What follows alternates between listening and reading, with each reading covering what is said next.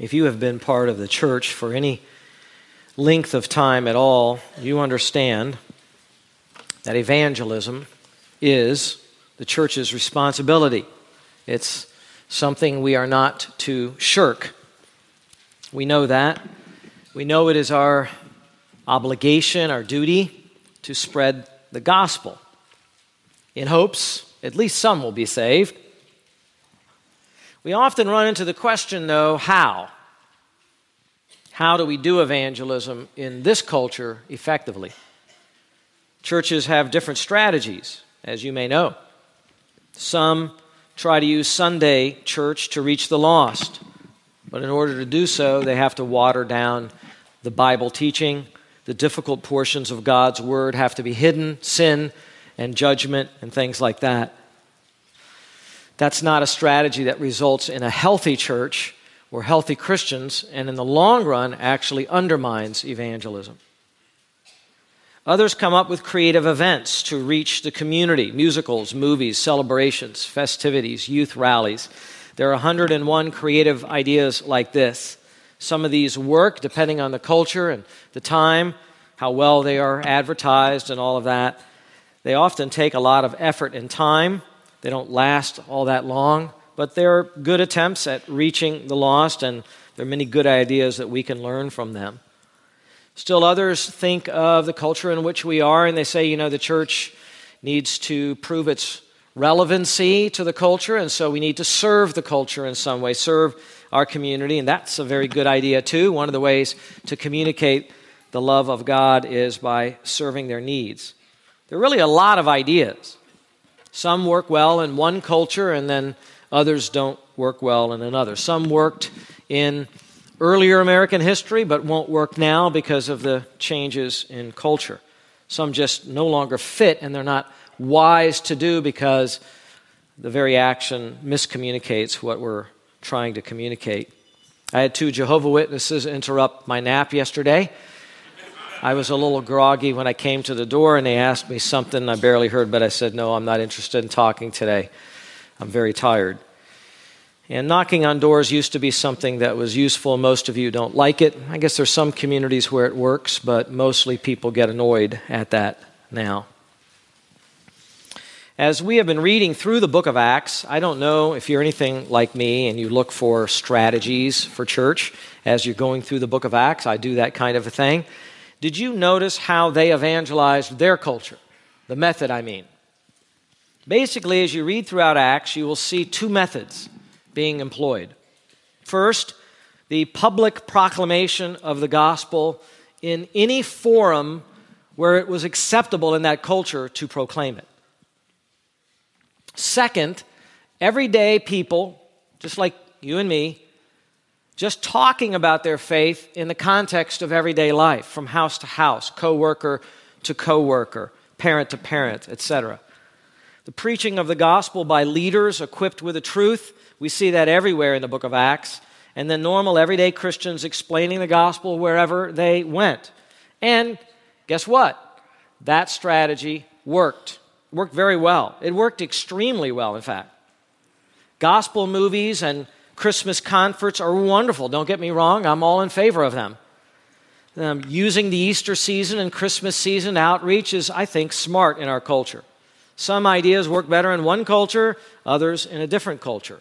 But these two strategies work in every culture. So we should imitate that.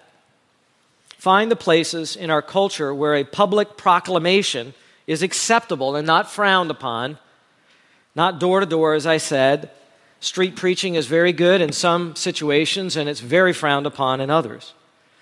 Literature is usually acceptable online, radio, special events, children's programs. Well, there are too many to list, but you get the idea. Find the ones that the culture will say, that's a neat idea. I think I might go to that and use it, employ it, and witness the gospel using that. Our job as leaders is to teach you so that you know the gospel well, so you can articulate the gospel to others, so that as you are on the go, I mean, how many locations are you going to be in collectively just this week alone? then think about this month, then think about this year. all the places you travel, all the stores you enter, all the businesses you interact with, all of the neighbors that you see. If you are trained well and you are talking about the gospel, well, that's our best strategy that there is for evangelism. Our goal is not to bring everybody to Hope Bible Church. Our goal is to bring them to the Savior. In fact, I remember in the early years of the church plant, everyone I won to Christ never came to this church. and I was like, okay. You know, they went off to another church. It's the Lord saying, You be faithful, I'll take care of building the church. There is one thought that lingers in the background as we talk about methods and evangelism, especially in societies that are becoming increasingly hostile to the Christian message. What should we do when the government tries to slow us down or stop the full preaching of the Word of God?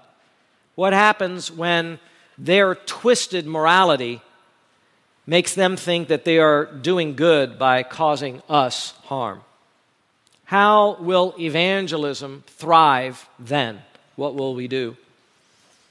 That is the beauty of what we see in our passage this morning the surprising outcome of persecution against the church, which is increased evangelism.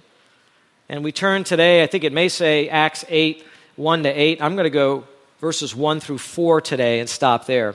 Acts 8, verses 1 through 4. I'll read it. This is right after the stoning of Stephen, remember? Saul was in hearty agreement with putting him to death. And on that day, a great persecution began against the church in Jerusalem, and they were all scattered throughout the regions of Judea and Samaria, except the apostles. Some devout men buried Stephen and made loud lamentation over him. But Saul began ravaging the church, entering house after house, and dragging off men and women he would put them in prison. Therefore, those who had been scattered went about preaching the word. That's encouraging to me. I hope it is to you. Persecution does not quench the work of the Holy Spirit and the spread of the gospel. Persecution does not stop conversions to Christianity. If believers respond well to it, persecution can actually be used by God to further his agenda and spread his word. Really, we see this in the text, both with the cause and the effect. The cause, interestingly and surprisingly, is persecution. The effect is more evangelism. The cause is persecution, the effect is evangelism. Let's look at the cause. That's the bulk of this passage, verses 1 through 3. Here we see in verse 1 that Saul was in agreement, right?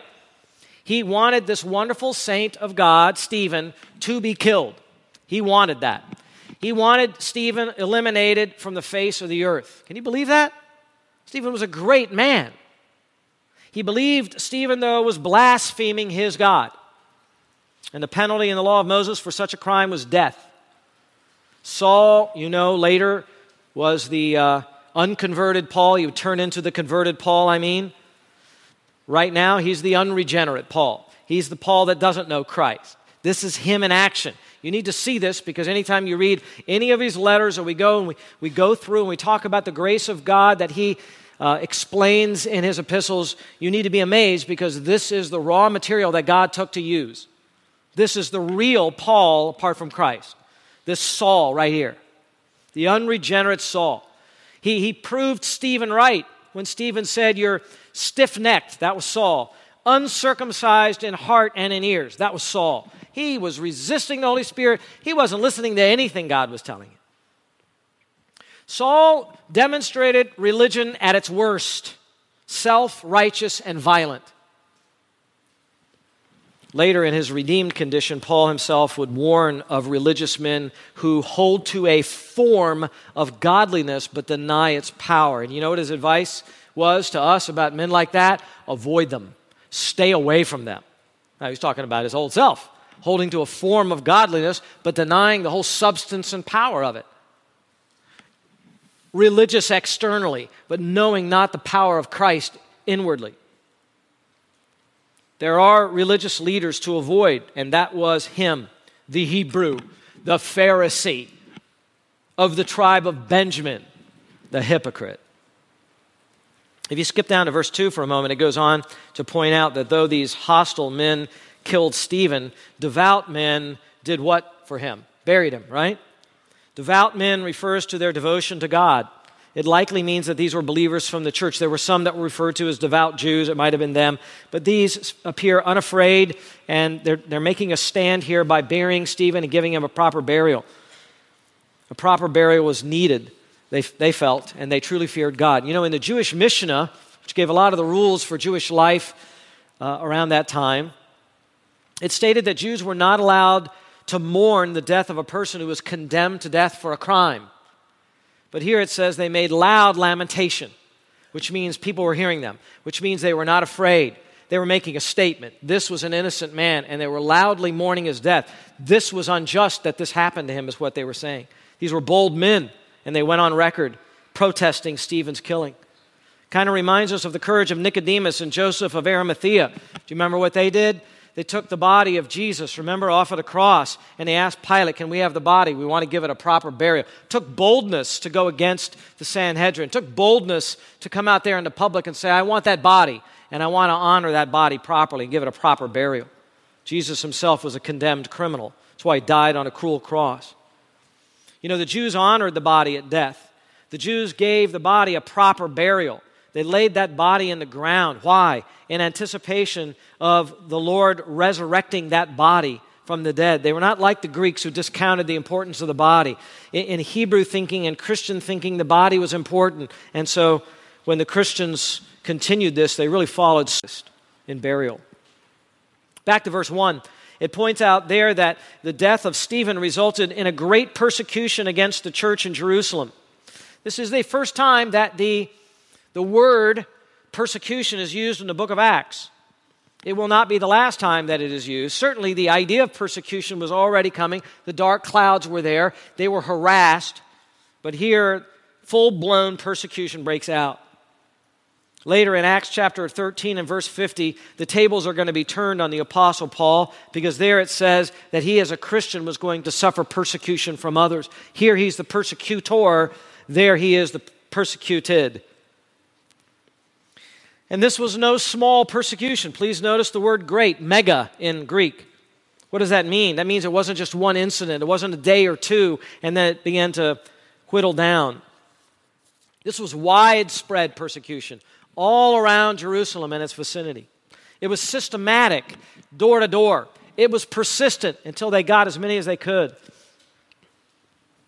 Remember, this was a church with thousands of members, probably tens of thousands of members but their time of peaceful ministry and enjoying each other from home to home with prayer time in the home and breaking bread in the home and recounting the apostles' doctrine in the home. All of that time was over. Their lives were completely upheaved. As the gospel witness effectively penetrated all the city of Jerusalem, the authorities increased their pressure on this church of Jesus. We've already seen their strategy against the church. It went from first the apostles were brought in and they were given a stern verbal warning in chapter 4. And then they were brought in a second time. They were given a warning and then they were flogged, beaten. Then we've seen Stone, uh, Stephen dragged before the court and stoned to death. Now it just, in a massive effort to silence the Christians, the New Testament gospel, they pursued them into their homes, dragged them out, arrested them, shut them in prison, to silence them and to keep this message from spreading and converting any more Jews. By the way, it's always a weakness of a religion that they can't handle a message that goes against them, right? I don't have any respect for the Muslim religion if, in the vast majority of their countries, they make it illegal to convert out of their religion. Well, no wonder they don't convert out of their religion. There's no competition. It's called a cartel. if, you, if your religion can handle it, then let it stand the test of truth. Let it stand debate. Let people write things against it. That's what happens to Christianity here, yes? Everywhere people are writing against it, speaking against it, lobbying against it, and it still thrives. You know why? Because it is the truth. That's why. And we don't have anything to be afraid of. This very large church at Jerusalem, with all of its good works that it was doing, caring for those widows, the prayers that were being sent up, all the truthful preaching was now being ravaged, was being targeted like they were criminals, like they were the dregs of society. And Luke, who wrote Acts and who was a traveling companion of Paul, he made sure to write it like it was. How do we know the Bible's the Word of God? Because it tells on its leaders. You know, Noah got drunk, his nakedness was exposed. Wah, wah, wah, wah, right? King David commits adultery, sends the wife to the front lines to die. Abraham tells Pharaoh, She's my sister. As your wife. Because he was a chicken. Why is the Bible God's word? Because the greatest men, Moses, you name it, they're, all their weaknesses are on display. So Luke didn't hesitate as the Spirit was moving him to write, Yeah, guy I'm with, Apostle Paul, that was him there. There he is. There's the raw Paul. Saul, the young man, and all those under his sway were ravaging the church of Jesus. That term ravaging, lumino, was used in the Septuagint, the Greek Old Testament, for Asa, the king who oppressed his own people. It was also used of a wild boar that was eating away at flesh. It's translated destroys in Psalm 80, verse 13. The NIV, I think, if you have the NIV, it translates it here destroys. Destroying the church, ravaging the church, eating at the church, tearing at the flesh of the church. Notice the threefold description of this wild boar in God's house, this destroyer. They were entering their homes, they were dragging the believers off. That's a very strong term used for dragging fish in a net and pulling them in against their will, and then they locked them in prison. Somehow, Saul knew who was part of this movement of Jesus and where their homes were. Some have speculated that he was in that synagogue along with Stephen because he was a Greek speaking Jew and he knew who was in there and was debating and he kind of collected information that way. We won't really know. But he knew.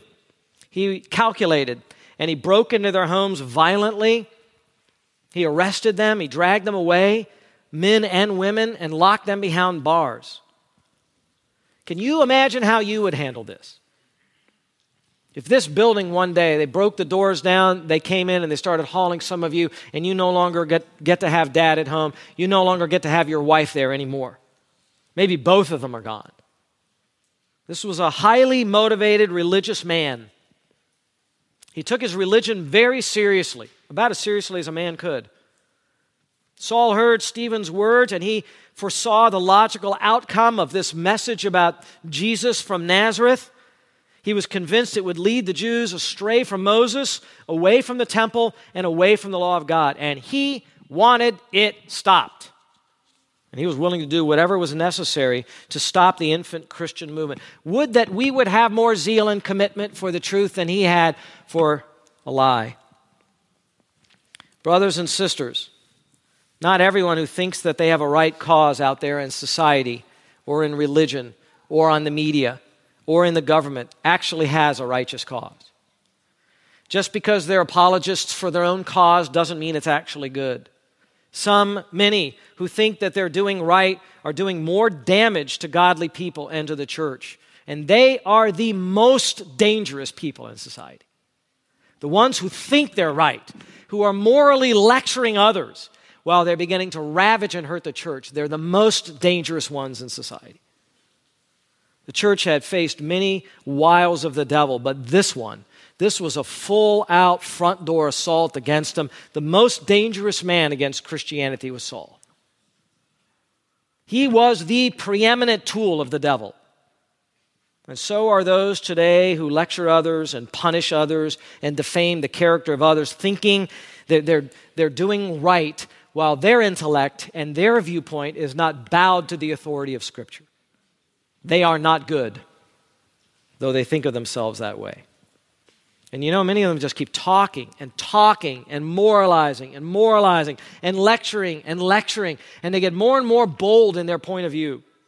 Beware of them. They're getting louder and louder. Their righteousness is unrighteousness. And that was Paul's mindset, fully justified in his violent action. He wasn't thinking to himself right now, I'm doing wrong. Only later would Paul see the error of his way. After conversion, the fullness of that would come, come to his mind. He would say in Acts 22, when he was recounting these days, he wrote about himself In one synagogue after another, I used to imprison and beat those who believed in you. He's talking to Jesus here. And when the blood of your witness Stephen was being shed, I also was standing by approving and watching out for the coats of those who were slaying him.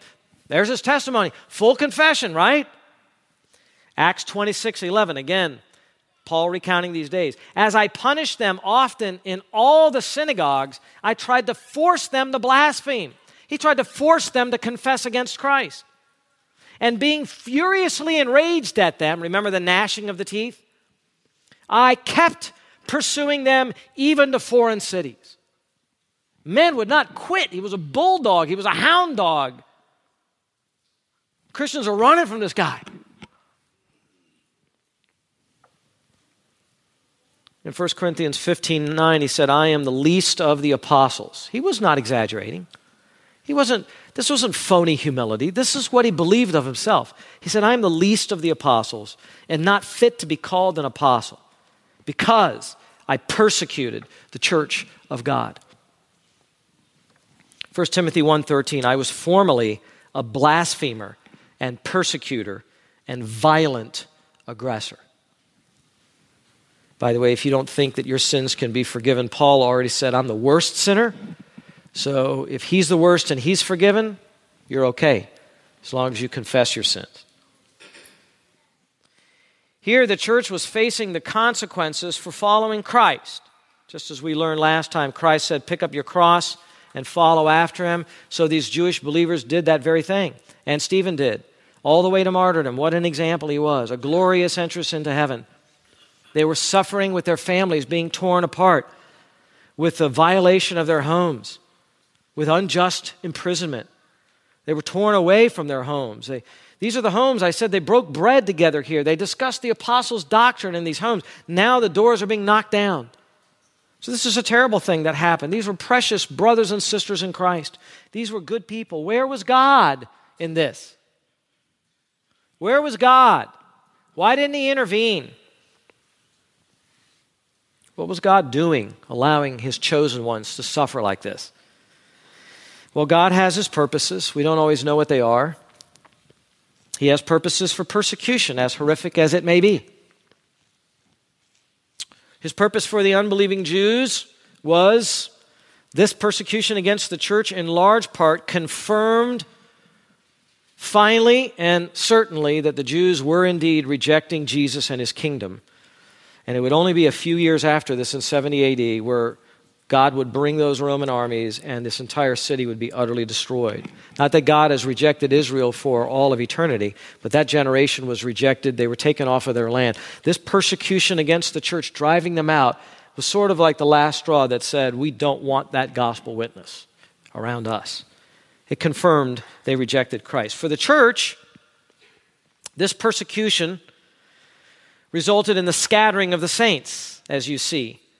The verb there, diaspero, scattered, is uh, the one from which uh, we derive the term the diaspora, and uh, it refers to the, when the Jews in the Old Testament were dispersed among the nations.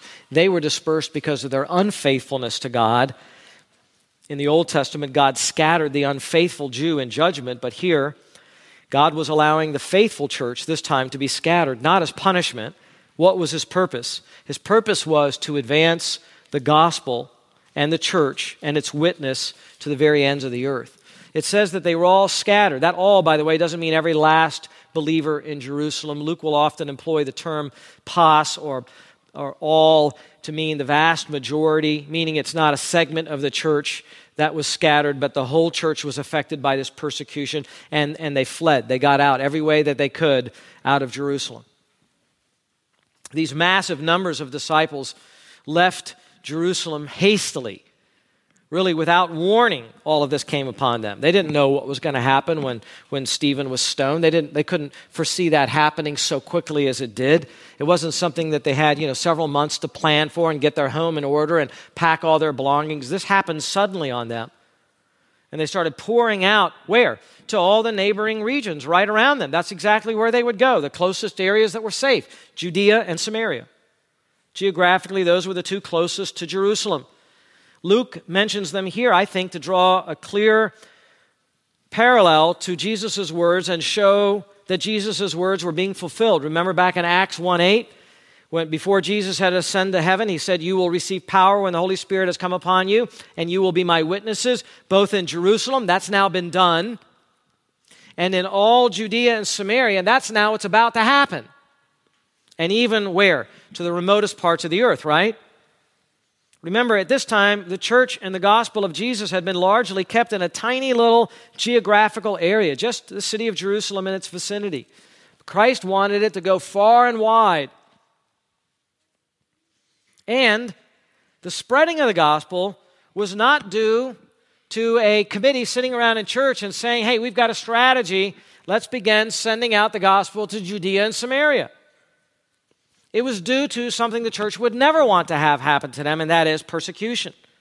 Each believer under this persecution was faced with a question do we stay here and risk being thrown into prison, losing our homes, losing our livelihood, to have our family torn out of our arms? Or do we flee? We flee our homes and venture off and see what God may have for us. Most of them wisely decided to run. It's important to note that the first persecution against Christians was not from the Romans, but was from who? The Jews. They were the first persecutors of Christianity. I have periodically wondered what would happen to churches like ours if the increasingly extreme liberal politicians and the anti Christian business CEOs and the hostile liberal media, not to mention academia, eventually get their way, and they're pushing for it very hard, without anyone to slow them down anymore, without anyone to fight against them, what will happen to churches like this? Because they will not leave us alone. And if you think that they will leave us alone, you're naive. We may be hit hard too. And we, like others, will have tough choices to make. Some of us may be moved against our will to spread the gospel somewhere to fit what God's will is. We like it here. We're comfortable here. We have our jobs here, our homes here.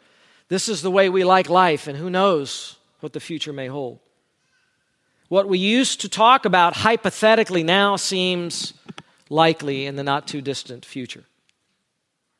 Now, we must also note there was one group who decided to remain in Jerusalem. Did you catch them? Verse 1 says, Who stayed? The 12 apostles, right? That little note has generated a little bit of discussion. Why did they stay? How could they have avoided capture?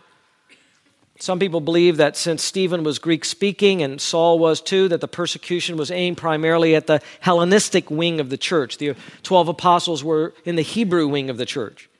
That's possible. But Luke makes no distinction here. The church is spoken of as a unit and the persecution widespread. In fact, it leaves the impression that the whole church was targeted. He even speaks of the church as all leaving, the church all together being persecuted.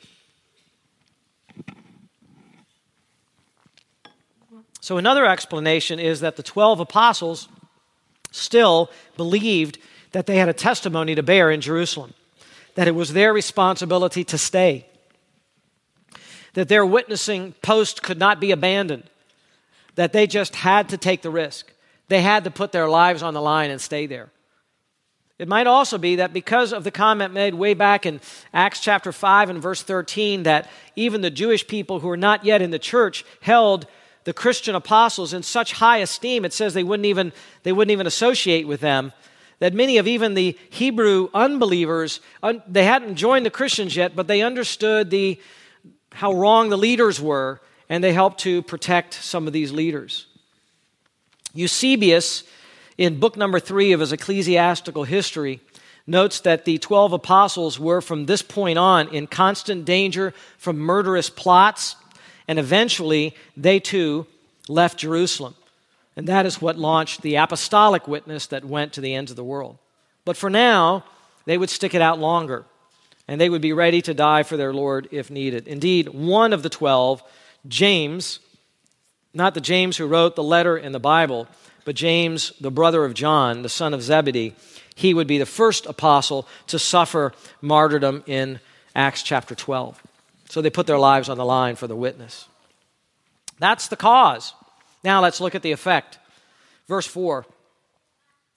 Therefore, those who had been scattered, and we know why they were scattered, went about preaching the word. The connection to the persecution is in the first word, therefore. The persecution broke out, and therefore those who had been scattered went about, it doesn't say went about sorrowful, went about moaning and complaining. It says they went about what? Preaching the word. That is so instructive. That's so encouraging. The result of this persecution was the scattering of the church and the preaching of the word. By the way, it is not wrong to flee persecution when it comes. Please notice. Nor is it cowardice to run to protect your family. Avoiding unneeded conflict is wise. Even our Lord Jesus knew to avoid conflict, and he would say things like, My time has not yet come. He would withdraw from an area that was dangerous. He was no coward when it came time to face what he had to. There's no one more courageous than Christ.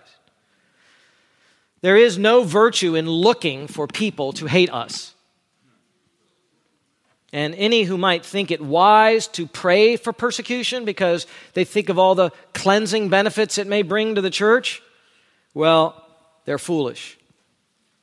They know not the suffering they wish for other good believers because it won't just be the foolish believers that get persecuted. The ones that are most faithful will be the ones most persecuted. If God uses persecution, that is His sovereign choice. We're not to question it but we are not to seek it either. And we're certainly not to pray for it. Never do you find the saints praying for persecution or praying for trouble, only for the fortitude to endure it and to honor God in the midst of it. Nor should we approve of politicians today who value defending the rights of every sin that is out there while refusing to defend our God given and constitutional right for over 400 years in this land to speak against any sin that we believe that God wants us to speak against. That is how persecution will begin in the American church. Sad will be the day when persecution begins against the true church in America, and we find out that it was the church, the Christians themselves, who helped to vote the persecutors into power. The scattering of this church brave though she was, tells us how ugly and unjust and difficult persecution is. I do not long for it. I long for heaven. But if the Lord brings it, I want to be ready for it. This was a faithful church. This was a loyal church to Jesus. That's clearly testified in the next phrase went about preaching the word. They went about. That shows them in motion. They're moving away from Jerusalem. They're going out into Judea and then a little further up north into Samaria, multiple directions. Jerusalem was kind of middle Judea, so that when you leave Jerusalem, you're going out into the Judean countryside. And Satan's persecution was, you might say, outfoxed by God, right? The Lord used the persecution to push the Jesus movement in every direction. Can't outsmart God. Stomping on the church in one location only sent the sparks flying, and now the fire was spreading everywhere. And they all went about preaching the word, please note. This is not the 12 apostles. We've talked a lot about the unique testimony of the 12 apostles. This is not the 12 apostles.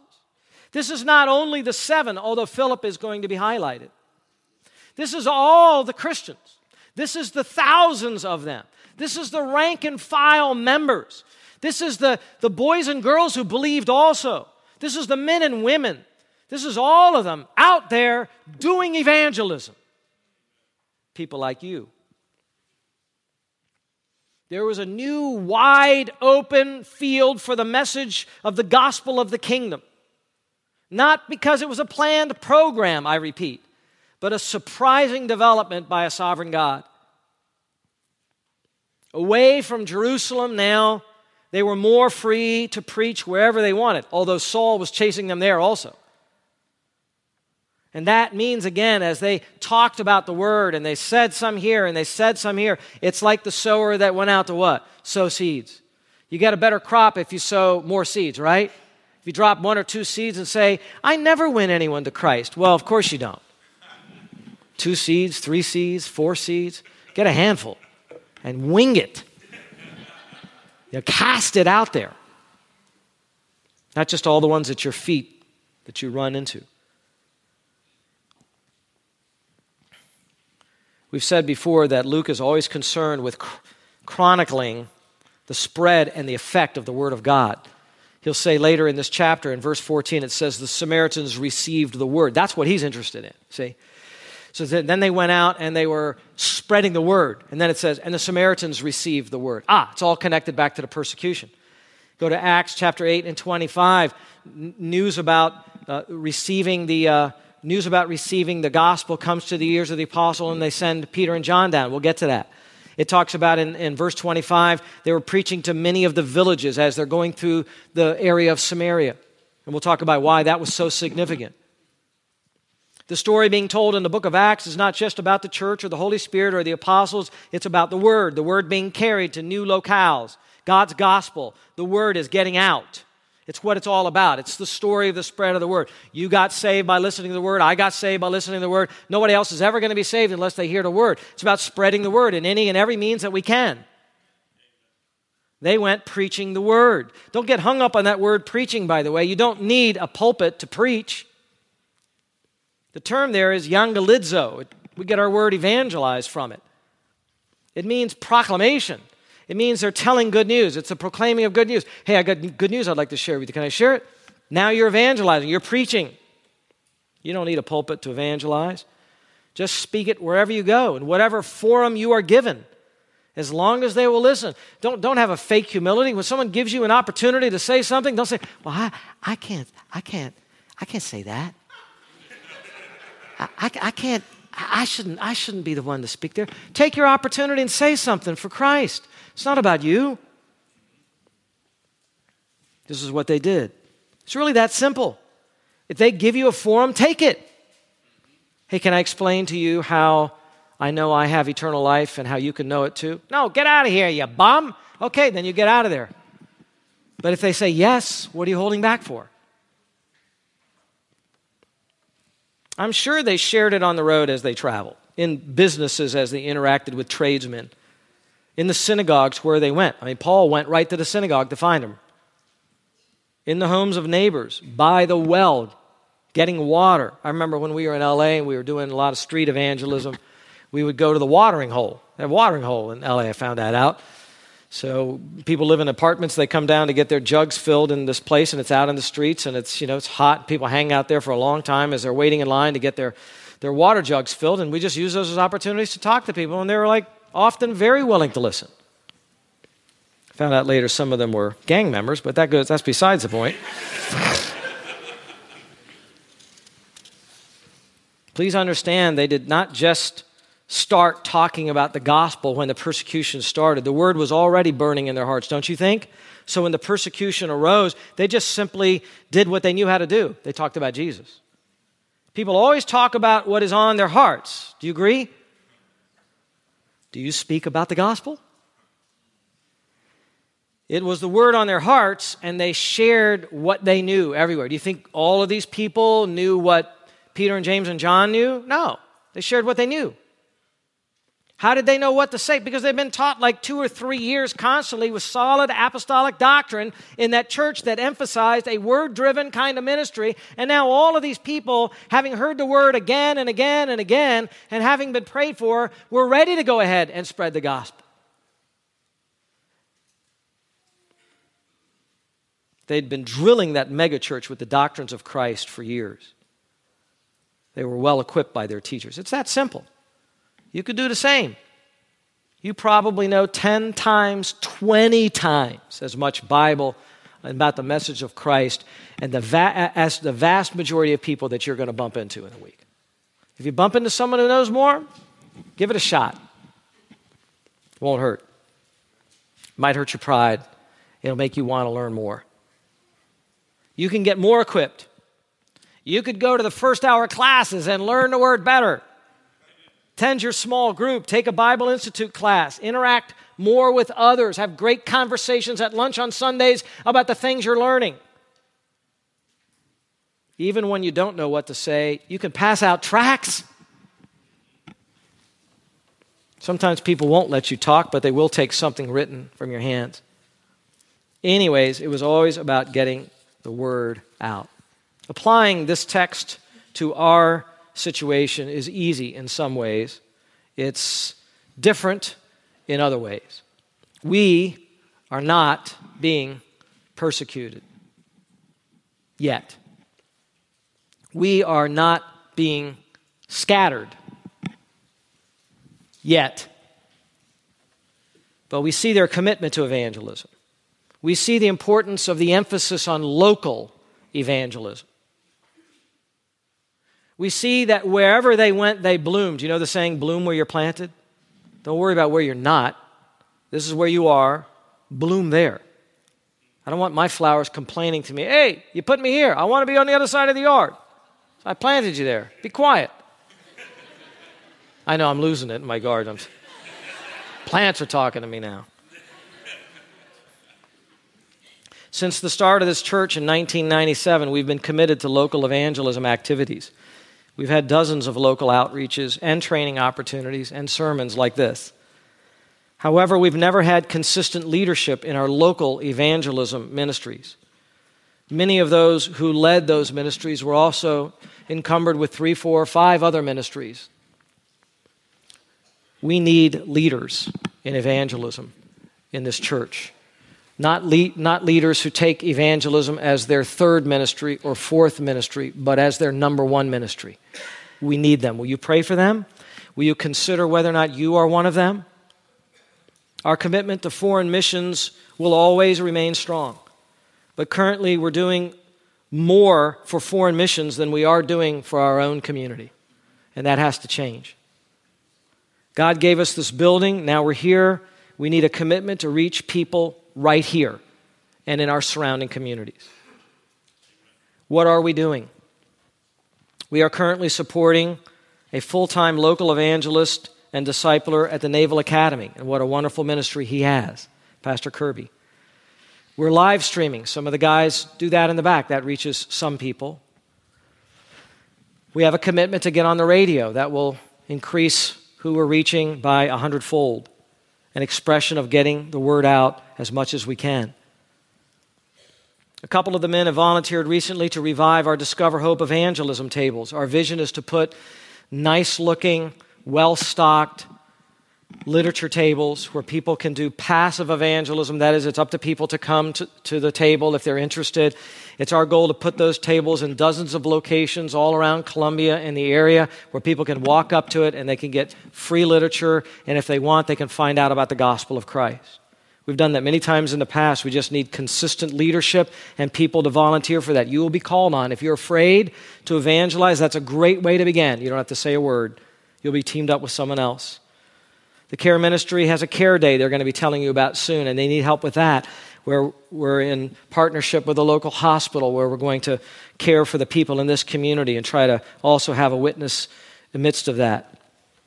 Awana is a ministry that has incredible opportunities for evangelism. If we get all of the supporters in there and workers, and they can plan how to help families. Lots of times the gospel comes into home through the children. Did you know that?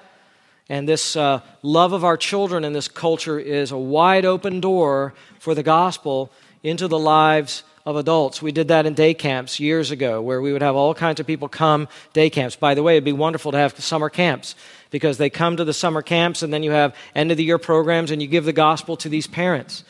The missionary in Spain have talked a lot about how much the, the Spaniards love their children. One of their strategies is an educational strategy in order to reach the children and back the gospel up into the families. Speaking of that, Hope Academy is our very own school. And it has tremendous, wide open opportunities for us to come along, parents, and to win children to Christ. They're the next generation. For the church to work not independently, where everyone's doing their own thing, but collectively, where they're pooling their resources and helping parents to win their own children to Christ and being what we ought to be, and that is a community of believers. The opportunities with that school are boundless. The amount of fruit that can be for off for the future is something you cannot even calculate. I guess uh, because people are getting news of my, my serious health, I got a letter from a fourth grade student from some 25 years ago. And he felt compelled to write me a letter. And uh, he basically said, You know, I loved fourth grade, this and that, and then I strayed from the Lord. And now, when I came back, I remembered your example in fourth grade, and it mattered to me. I'm walking with the Lord, so is my family, and so are my kids.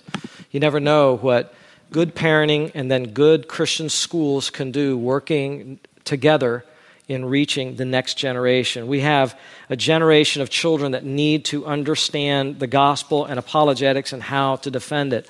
We have an advertising ministry that still needs to get off the ground. There's so much we can do with advertising that lets people know what we're doing as a church that will draw them in and help them to hear the gospel. Easter is approaching if people would use their creativity and give us flyers and we would think about using that Easter service as well. Wonderful time to witness. Our youth in ministry should be trained how to defend the gospel. And many times the most open people in our culture are young people. And we could be doing so much more with training our youth and getting them to reach out to other youth. Speaking of invitations and inviting people to church, we used to have a thing called invitation ministry. I am is what I called it. It was a little corny. But uh, basically, someone stood in the pulpit and held up some literature and said, Hey, I, I know I invite people to church all the time. Here's what I do. You can use this, use this. One of the best ways for people to come to know the Lord and see the family of God together is to come in here and kind of observe what happens and they can be drawn to the Lord. They may not get saved that Sunday, but they begin, they begin to understand something that they didn't understand before just by inviting somebody to church. Listen, if you win one person to the Lord, you don't win just one person to the Lord. Do you understand that? It's like a tree that begins to grow in this branch and this branch, and he invites this person, then this person gets all excited and goes on a missions trip. You have no idea how that one conversation will change things. And I'm out of time and this only scratches the surface. There's so much more that can be done if we're willing, if we're committed. Listen, before the persecution comes. We're not being persecuted now. What's holding us back? Ourselves. I don't think that's what the Lord wants. Let's pray that God will shake us up and lead us in that. Father in heaven, Thank you for the example of these sincere, vivacious believers who gave up property and home and were still excited about the gospel, maybe even more excited. Help us to not be weighed down with materialism, but to love to speak to others, whoever will listen. Lord, sometimes we're discouraged because we talk to the same people over and over and they don't want to hear. Teach us the wisdom of looking to new places and going to new locations and finding new people to talk to. Help us to see the wisdom in that and not staying put always in the same place, but moving around, making new connections, finding new people to talk to, going into places we're not comfortable, but people may listen more. Remind us of that, Father, and, and challenge us and help the leadership that we need in the church in that area. We pray it for Christ's glory. Amen.